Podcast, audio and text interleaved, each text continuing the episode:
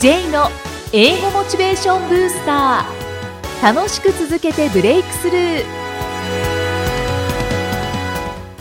Hello everyone! こんにちは。J こと早川浩二です。ハローアシスタントの生きみえですこの番組は英語を学ぼうとしている方 TOEIC などの英語テストを受験しようと思っている方に英語を楽しく続けていけるコツをお伝えしていく番組です J さん今回もよろしくお願いします。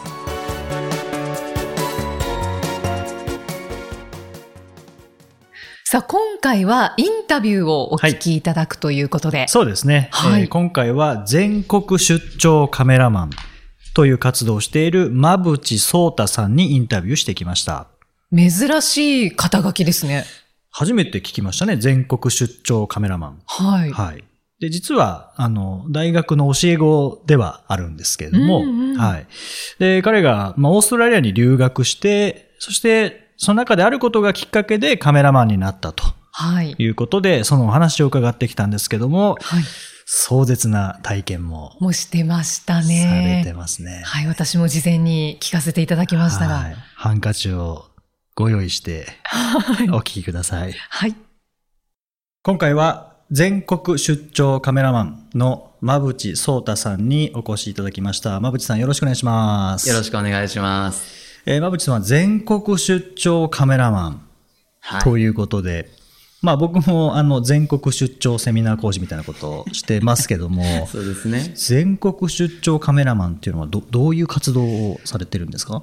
そうですね。まあ、全国出張カメラマンと歌っているので、えーご依頼をいただければ、まあ、国内どんな場所でも、はい。あのー飛んでいきますよっていう。うん、どんな撮影をされるんですか？主に、まあ、結婚式関係、はい前撮りであったり、挙式披露宴であったり、うんっていうのがメインなんですけれども、えー家族撮影であったり、あとスポーツ撮影なんかも今はさせていただいています。スポーツ撮影。はい。それは試合中の写真を撮ったりとか？そうですね。あの、試合中の撮影はもちろんなんですけれども、まあ、練習風景なんかも撮らせていただいています。うん。それが学校とか、そういうクラブチームからの依頼がある？そうですね。はい。あの、まあ、中学校、高校の部活を、まあ、雑誌のクオリティで残したいっていうご要望もあ、なるほど。今あるので、普通の iPhone で撮ったりとか、デジカメでお父さんが撮ったりとかじゃなくて、その雑誌のクオリティで残す。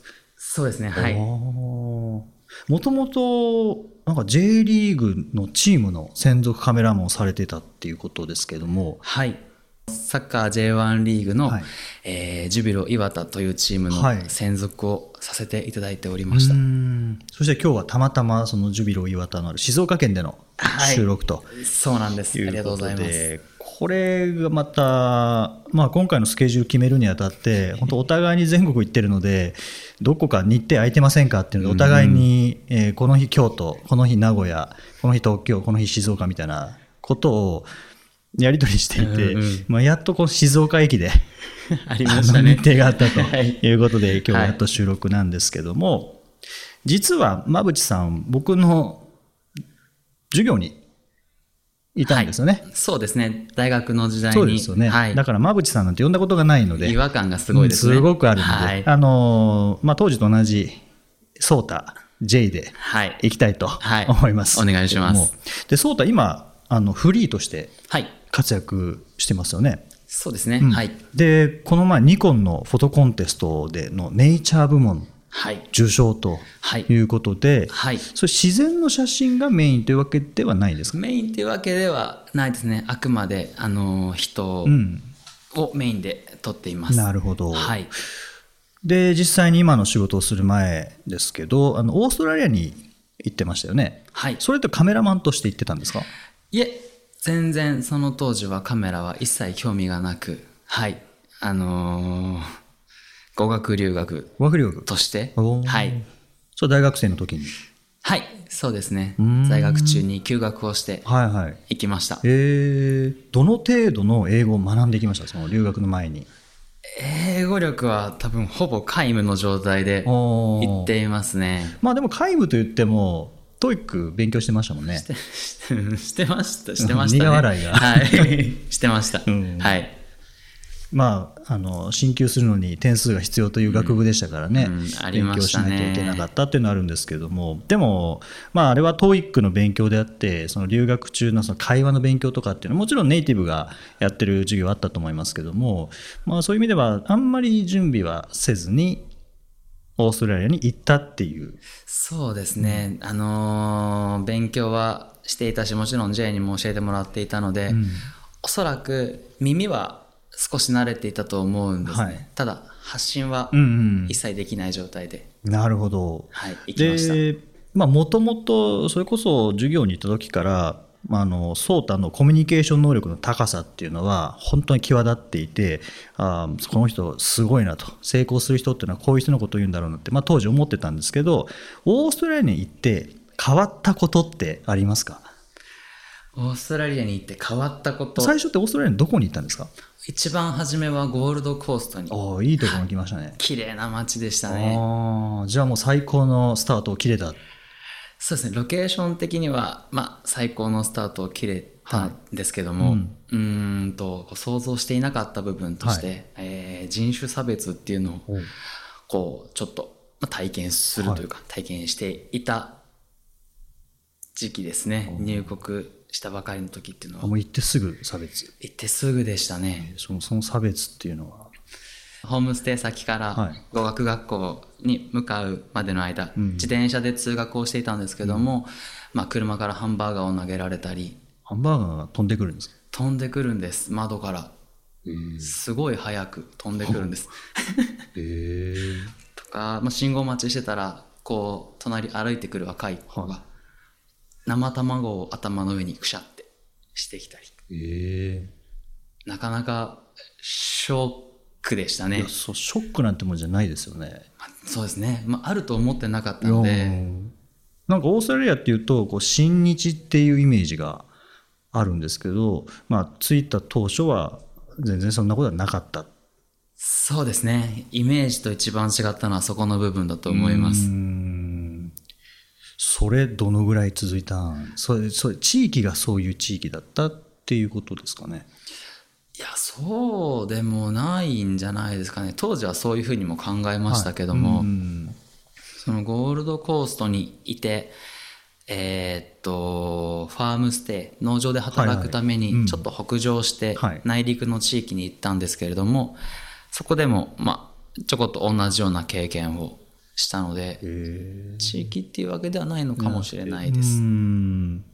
それど、どのぐらいの期間、そういう、まあ嫌な思いというか、うん、そうですね。大体でも入国をして半年間ぐらいは半年。なかなか楽しい思いをせずにはいはい。過ごしていたのかなとは思います、え、トータルでどのぐらいいたんでしたっけ？トータルは1年ちょうどぐらいですね。一年ちょうど。ということは、半分が、その暗黒時代みたいな。うんうん。まあはい。その後の半分は、その後の半分はえっ、とオーストラリアのグレートバリアリーフがある、はい。えーケアンズうんうにん。移動しまして、はい。そこでツアーガイドの仕事に就くことができてはい。とてもハッピーな。あ、そっちはハッピーなんですとってもハッピーでした。前半暗黒、後半ハッピー。後半ハッピーですどっちが本物のオーストラリアなんですかね？ああでもそうですね。どっちもって言ってしまうとあれなんですけども、でもおそらく後半でしょうね。後半。とっても楽しくて本当に幸せにあふれている国だとじゃあ、ソータの周りにはそういう差別を受けた経験したっていう人はあんまり、うんそうですね。あんまり聞かないですね。はいそうですね、これ聞いてるリスナーの方はオーストラリアはもう怖い国なんだみたいな 感じに今なってると思うので、そういうわけじゃないと。そういうわけで僕はもうオーストラリアに住みたいぐらい好きですそうなんですね。はいじゃあ、まあ、運が悪いで済ませることはできないと思いますけど、その前半半分というのは、まあ、本来の姿ではない。うんうんそうですねはい全然違うとなるほど。で、まあ、今カメラマンされてますけど、ケアンズではツアーガイドですよね。ケアンズツアーガイドですなんでカメラマンに？えっ、とケアンズで働いてはいたんですけれども、まあ、日本から来る観光客の方を、まあ、30人ぐらいこう案内しながらツアー回っていくっていうお仕事をさせてもらっていて、はい。でこうツアーガイドなので、まあ、お客さんの写真をたくさんはいはい撮る機会があったんですね。はい。まあそのお客さんのうちの一組がはい。僕にあるきっかけをくれまして、はいい、つも通り、えーツアー中に写真を撮ってであの楽しんでもらって日本に帰ったんですけれどもその家族が日本に帰ってその僕が撮った写真を大きく現像して、はい。日本に帰ってお家の壁に貼ってそのお家の壁に貼った写真の前でまた家族が4人並んでそれをさらに写真で撮って、うん。その1枚をオーストラリアにエアメールで送ってくれてえでそこにこう楽しむことができました宝物ができましたっていう、まあ、コメントをいただいた時にあ写真って素晴らしいなと。思ってカメラマンとして生きることを決めましたへえ。じゃあその送られてきた写真がなかったら、今はカメラマンはやってない。絶対やってないですねへーそういう本当にきっかけって何がきっかけになるか分かんないですよね。その通りですね、でそのツアーガイドの時は英語を喋ってガイドですか？いえ日本語を喋っ日てガイドですね。じゃあ日本人観光客に対してのツアーガイド。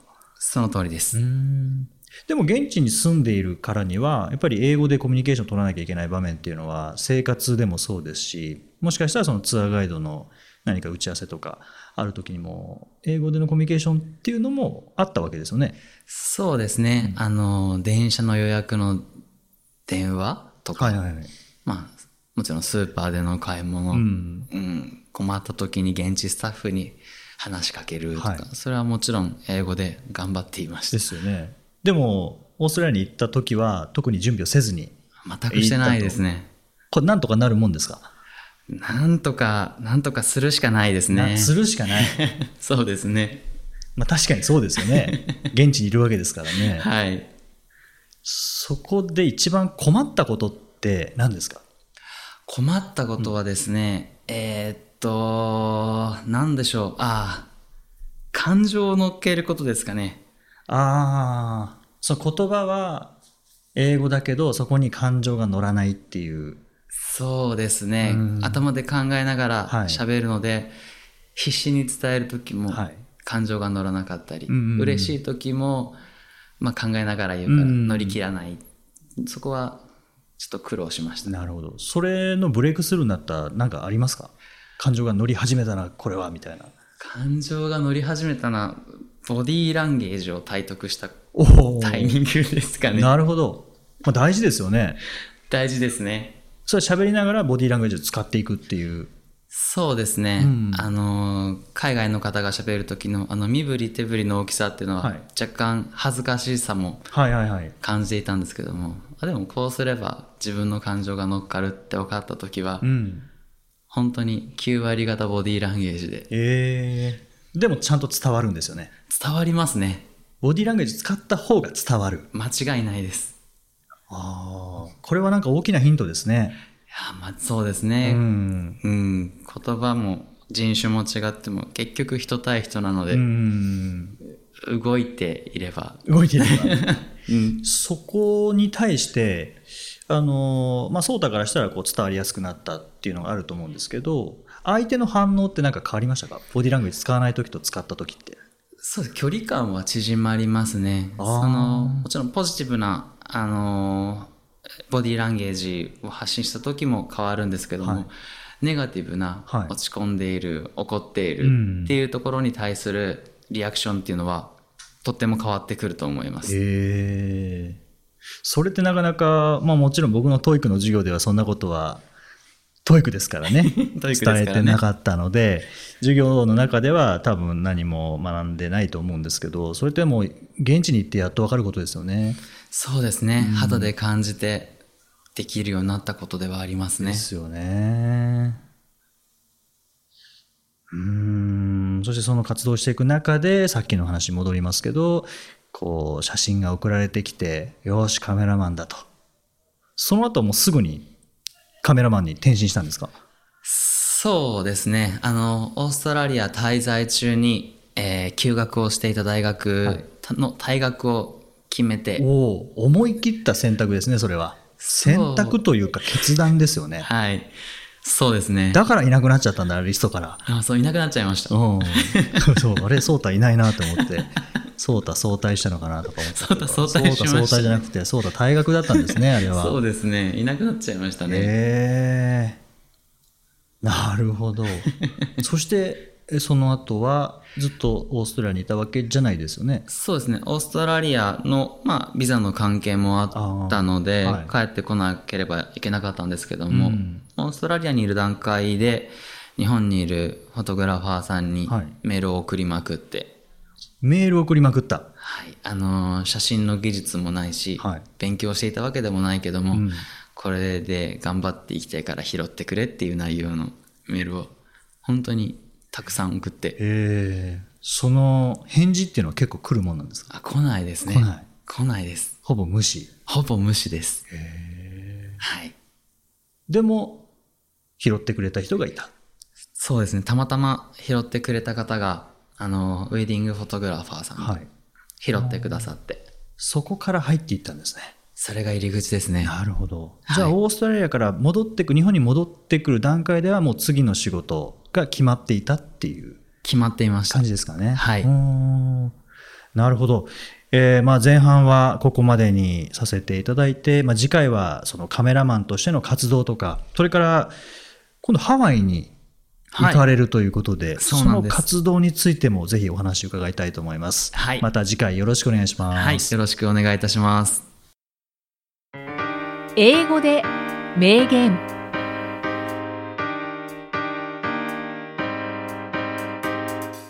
続いては毎日配信している J さんの単語メールボキャブラリーブースターから著名人の名言を英語でご紹介いただきます J さん今回の名言は何でしょうかはい、今回はマハトマ・ガンディ、まあ、マハトマ・ガンジはいですね。The best way to find yourself is to lose yourself in the service of others. The best way to find yourself is to lose yourself in the service of others. 流暢すぎて分かんなかった長いですけどね。ファウンド、はい yourself はい。まあ、自分自身を見つけるという感じですけれども、はい。えー自分自身を見つける最善の方法は自分をなくして他人に奉仕することだ。うーん。まあこのサービスっていうのは日本語でサービスっていうとなんかおまけにもう一個つけとくねみたいなそれがサービスってはい。カタカナだと言いますけどもともとサービスっていうのは動詞がサーブっていう、まあ、サーブっていうとあのテニスのサーブとかバレーボールのサーブみたいになりますけど、サーブってこう提供するとか使えるっていう意味なんですね。はいはい。だからあのウェイターウェイトレスのあのウェイトっていうのも待つだけではなくて使える、まあ、給仕するっていう意味あるんですけどでウェイターウェイトレスって性別分かれますよね。そうですね。男女が。でアメリカではそういう性別が分かれる、うん例えばポリスマン、ポリスウォーマンっていうのはポリスオフィサーっていうふうに言うようになってるんですけども、まあ、ウェイターウェイトレスも、えーさ性別分かれちゃうのでうん。分かれないのがこのサーブする人っていう意味のサーバーっていう、まあ、サーバーですよね。うん。はい、っていう単語を使うようになってるんですけどそれのサーブするという意味がこのサービスなんですね。なので他人に奉仕するっていうのがもともとの、まあ、語源というかもともとの意味なんですけども、はあそうなんですね。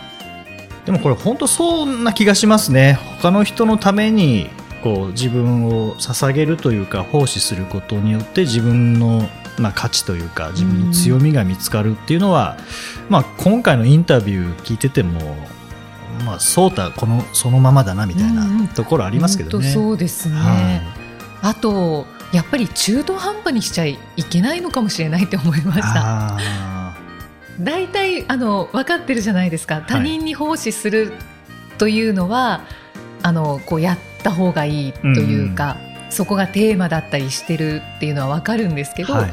でこう自分の中でその考えはあるんですけど、はい。やっぱり楽をしたいとか、あの何かこう自分がこうちょっと、まあ、やっぱり楽をしたいっていうところですかね、うん。っていうので中途半端になっちゃう。うんじゃなくってあのソータさんの話も聞くと、はいもうそういうの考えてない、はいもうそのままそうですね。サービスしてるっていうのいやが。本当それで大丈夫なのっていうところは実はソータにはあって 心配になるんですよね。あ本当に人に尽くしすぎているところっていうのが、まあ、それがソータの良さでもあるんですけども、はいうんまあ、だから自分自身を見つけられたのかなっていう気はしますよね。あ、そうですね。は。はいぱりガンジーは素晴らしい名言を残されてますね。もうガンジーは本当にもう他人に奉仕国に奉仕ですもんうんね。うん。もう本当そうですね。は奉仕の人生でしたよい、ね。ですね。うんで、あの J さん、はい、ソータさんはあの教え子でいらっしゃるっていうことなんですけど、他に教え子の方で、はいこうグローバルに活躍されている方っていらっしゃったりしますか？結構いるんですよね。あそうなんですねはい、シンガポールの旅行会社で働いていたりとか、はあとはベトナムこの旅行会社で働いてるとか、はい。あ香港とかタイもそうですよね。あとエアライン、まあ、CA さんで僕はシンガポール旅行行った帰りの飛行機でばったり飛行機の中であったとか。偶然というか。いや本当偶然。偶然ってこんなワールドワイドな偶然があるのかと思いましたけどね、うん。まあ、CA になったっていうのは聞いてたんですけど、はい。沖縄便に乗ってるっていう情報しか知らなくて、うん。まさかシンガポール便に乗ってると思わなかったですそうですよね。うん。だけど J さんって結構教え子さんにあの街中で会うんですよね。ばったり会うんですよね。この前も羽田空港に着いてでパッと見たグランドスタッフの方と目があって、はい。あれなんかだあの人に似てるなみたいになったんですけど、うん。でもなんかグランドスタッフの方も CA さんもなんかみんな同じに見えるのであそうですね。はい。さすがにちょっと声もかけなかったですけど後でツイッターでさっきいましたよねみたいにえ？来てああんな本人だったかと思って。ああそうなんですね、はいすごいな。まあ教えてたその学科がそういう学科だったっていうのもありますけどね。ホスピタリティツーリズム学部っていう、まあ、観光とか、えー旅行会社とか、うんうんえーあとはまあサービス業とかそれからエアラインとか、はい。うん、旅館とかですねホテルとかっていうのが多いので、まあ、やっぱり人にサービスするという仕事に就く人は多いので、まあ、どうしても遭遇率は高くなりますけど、うんまあ、それでもこんな遭遇するもんかなっていうのは思いますよね。本当そうですね、でもいろんな場所でお世話してもらったらいいんじゃないですか？そうですね。うん。いいですね、それ。よろしくってそうですね。あのー旅行会社で手配してもらって、はい飛行機に乗ったら、えー、CA さんも教え子で、はい。えー旅行先のホテルでも教え子働いてて、うんうん。みたいなタクシー捕まえたら、ああれ？みたいな。そういう旅行をしてみたい。でも正直それが夢なんですね。ああそうもなん全部、はい、知り合いのうんに会いながら旅行していくっていうのは、うんは嬉しい旅になりそうですよね。そうですね。まあそのためにももうガンジーの言葉を見習って僕も他人に奉仕していかなきゃいけないなと思いますけどね。はい本当に肝に銘じます、はい。J's Topics さあこのコーナーでは J さんにまつわるあれこれをお話しいただきます。J さん今回のトピックスは何でしょうか？えー今回はラグビー観戦うん。です。まあちょっと前なんですけども、はい、はい。あの横浜で開催されたニュージーランド対オーストラリアっていう、もう世界中から注目されているような、はいはいそんなカードがあって、それを見に行ってきたんですね。ううんん。すごそうですねもうすごいです。僕のボキャブラリーのなさがすごい自分で悔しいんですけど、すごいです。あの、すいません。私もラグビーはテレビでもみほぼ見ないので、はいちょっとよくわかんないんですけど。僕もよくわかんなかったんですけど、はいまあ来年ワールドカップが行われますからね、日本で。そうですね。これはやっぱ見ておかなきゃいけないんじゃないかと思って、で、ラグビー人口っていうのも結構多いんですよね。あの、世界でのイベントで、その、関わる人数多いのは、まあ、オリンピック、それからサッカーのワールドカップ、はいそれからラグビーのワールドカップなので、そういう人口が多いものはやっぱり見ておかないといけないなと思って、うんまあ確かに。はい。で、今年の夏に日本のトップリーグの試合見に行ったんですね。東芝対コカ・コーラ。それから、えーヤマハ対えーパナソニックを見に行ったんですけども、まあ、今回世界をちょっと見たいなと思って、ニュージーランド対オーストラリア。これ行って気づいたのが、僕の周りの席の人たち、外国人ばっかりなんですよね。ああ、やっぱりそうなんですね。はい。え後で気づいたんですけど、はい多分ツアーを組んで、海外からラグビー見に来ている人たちがうんいる、いたんですよね。はい。で、会場の外には本当に観光バスがもう何十台も止まってたので、へえ、うんじゃあもうほぼほぼ外国人ですね。ですか？はい。英語が飛び交ってましたね。そうですよね。ああれ？新横浜の日産スタジアムが 海外になってるみたいな感じで。横浜か？って。本当そうですよね。うんで写真撮ったらなんか海外にいるような感じになって。はいで、もう本当に会場が もう英語化されてるんですよね。ね当然試合中のアナウンスも英語になるし。あで、これ気づいたんですけどあ、はい。あの、売り子さん、ビールいかがですか？の売り子さんはい。が英語なんですよね。そうなんだ。あ、そっ。か、ここも英語にしないといけないんだと。うん。ビール、ビールって言いながら歩いて、あ、そっか。へえ。で、how many とかですね。はいはい。10。まあ人数多いので10。もう10もあんのかみたいな 感じで。本当ですね。うん。いや、売り子さん大変そうでしたね。ううん。ん。やっぱり普段は多分、まあ間違いなく日本語でずっと売ってるのに、はいはい急になんか外国に来ちゃったみたいな感じで。うんまあでも観光客が増えるっていうのはこういうことだなってすごく、まあ、肌で感じましたね。そうですね。うんあとはもう、日本の人口どんどん減ってますから。そうですね。外国人どんどん増えてきますよね。はい、そうですね。まあそこでもちろん仕事に関しては、日本でやる仕事に関してはもしかしたら日本語っていうのを身につけてから入ってきてもらうかもしれないですけども、はい。やっぱ観光という意味ではこちらが合わせていかなきゃいけないですからね。そうで。すね。あと僕もまあラグビーよくわからないので、でもラグビーってこう見てるとルールだんだん分かってくるんですよね。あ、やっぱりそうなんですか。はい。で、あのラグビーのルールってほとんど英語なんですよね。へえ、うん、例えばまあよく聞くのはなノックオンっていうあのボールを落としちゃうこと、はいノックオンです。はいまああれ反則なんですけども、ノックオン自体、まあ、英語ですし、あとスローフォワードっていう、うん。まあそのまま直訳すると前に投げる。ラグビーって後ろに投げなきゃいけないので、はいはい。で前に投げたら反則、うん。で、それもスローフォワードってそのまま英語なんですよね。あとは、これルールにしては長いんじゃないかと思ったんですけども、一つの反則で、not release the ball っていうのがあるんですね。あ、ちょっと長いですね。not release the ball で、カタカナでもそのまま使うんですけど、うんまあ、not release the ball で、まあ、ボールを離さない。あの、タックル受けて、あの、地面にこう、伏しますよね。うんまあ、そのはい時ボール離さなきゃいけないんですけど、それ離さなかったら反則なんですね。ああ。まあ、リリースしないっていう、そのままなんですね。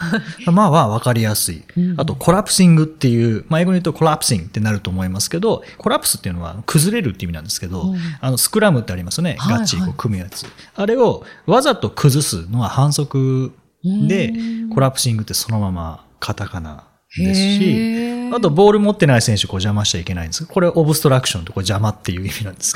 そのまんまですそね、のまんま本当に。はい。ラグビーのルールってもうほぼ英語なので、でそれをカタカナにしただけなので、はい、ラグビー見てるだけで英語の勉強になるなってうんいうのうんうん。そうではすね思いま。したね。逆にそこをこう、日本語っぽく変えられるとまたこう、ぐちゃぐちゃになって、分かりにくかったりしますもんね。そうですねまあスポーツによってはそうなってるのもありますけど。うんただ、これかたな、日本語に直すとオブストラクションってこう邪魔、はい、邪魔、あ邪魔の反則が入りました。した なんかかっこ悪いですね。そうですね。あ崩壊しましたとか。コラプシング崩壊しましたとか。うんボール離さない反則でしたみたいな。なんか、あんまり雰囲気出ないですもんね。なんかそうですねあの迫力感は出ないので。はい。うんでもニュージーランドのあのハカ、あのマオリのダンス、はいはあれを生で見られたのは僕は一生の思い出ですね。い。へえ、あ、そんなのもあったんですか？はい、そうですねう。必ず世界大会のどこで必ずやるダンスみ、ダンスっていうんですかね。はい気合を入れる、相手を威嚇するものが、はいはい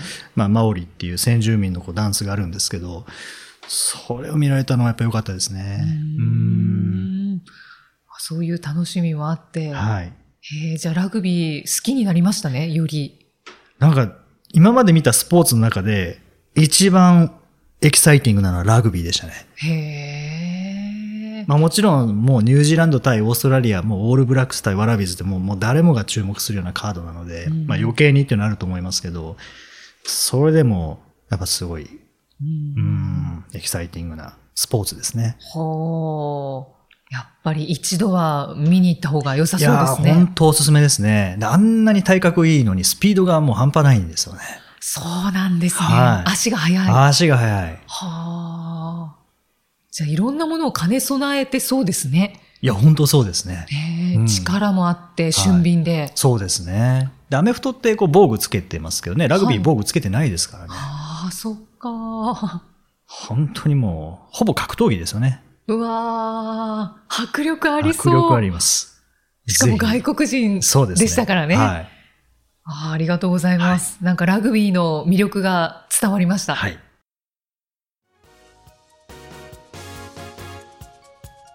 第83回お送りしてまいりました J さん今回ははい。馬淵壮太さんインタビュー前編をはい。皆さんにお聞きいただきましたが、はい。壮太さんとは久しぶりにお会いしたんですか？だいぶ久しぶりですね。彼が大学生の頃ですからね。ああはじゃあ本当ですね。だいぶ7、8年とかになるんじゃないですかね。へえ、久しぶりの再会で。ね。じゃあこう食事に行ったりとあかはいはい、あの静岡、彼は静岡出身、まあ、静岡でも浜松出身なので、静岡市まではだいぶ距離はあるんですけど、はい。なんか美味しいとこないって聞いたら、戸隠そばって知ってますかって言われて、おうおうおう。僕知らなかったので、はい。あのうんそばそばだったらいいよ。うんよく分かんなかったんですけど、はいで、はい、戸隠そばっていうのを食べに行きました、まあ、美味しかったですね、すごく。へえ、戸隠そばですか、はまあ静岡で戸隠そばっていうのも珍しいなって今思ったんですけど、はね戸隠って長野なんですけどなんかみたいですね。私やっぱり最近ちょっと今その話を聞いて、はい戸隠に縁があるのかもしれないと思いました。戸隠 はい。あの最近戸隠戸隠ってよく言葉を聞くんであすよ。そうなんですか、はい。でたまたまあの少し前にはい占いに行った時に、はいはいあなた戸隠神社に行ったらいいわよって勧められて。で戸隠か、まあ、全然注目してなかったけど行ってみるかななんて思っていたら、はその翌日にはいフェイスブックではいある方が戸隠神社を紹介してて、い。紹介というか、はいはい行ってきましたっていう。記事をたまたま見かけて、はおおと思って。そして今今の。戸隠そばへえ。何ですかこれ？なんでしょうね ちょっと行くしかないいですねやーなんか行った方がいいんじゃないですか？ああとはそうもう一つあって、はいあの私の部屋にその戸隠神社のご祭神のはいお面を飾ってあるんですよ。で戸隠神社の祭神とは知らずにあの別の私は宮崎なので、はい。高千穂に行った帰りにお土産でうんうん買ってきたんですけど、そのご祭神がはい。飴の田力尾の御事っていうはい。こうちょっと鬼のようなはいはい。形相のお面を、はいまあ、今部屋に飾ってるんですけど怖くないですか？あなんか開運っていうああ、そうなんですね。開運っていうのが書かれてるので その顔を見ながらよしっていう。感じなんですけど、はいそこもつながってるんですよ、ええ、何ですかそれ。なんでしょうね行くしかないですね行くしかないです、それは。ありがとうございますじゃあ J さんもね戸隠そばを食べられたっていうことなのではい。戸隠に行ってそば食べてきますあ、ぜひぜひ本場のそばを食べてきてください。はいなんだか戸隠の話になっちゃいましたはい。はい。さあ、この番組ではご質問、ご感想を随時お待ちしています。メッセージは J さんのアメブロ英語モチベーションブースターの中のポッドキャスト下にお問い合わせフォームがありますのでお気軽にお送りください。それでは J さん、Okay, thank you for listening. See you next week. Bye bye. この番組は提供株式会社ラーニングコネクションズプロデュースキクタスナレーション生きみえでお送りしました。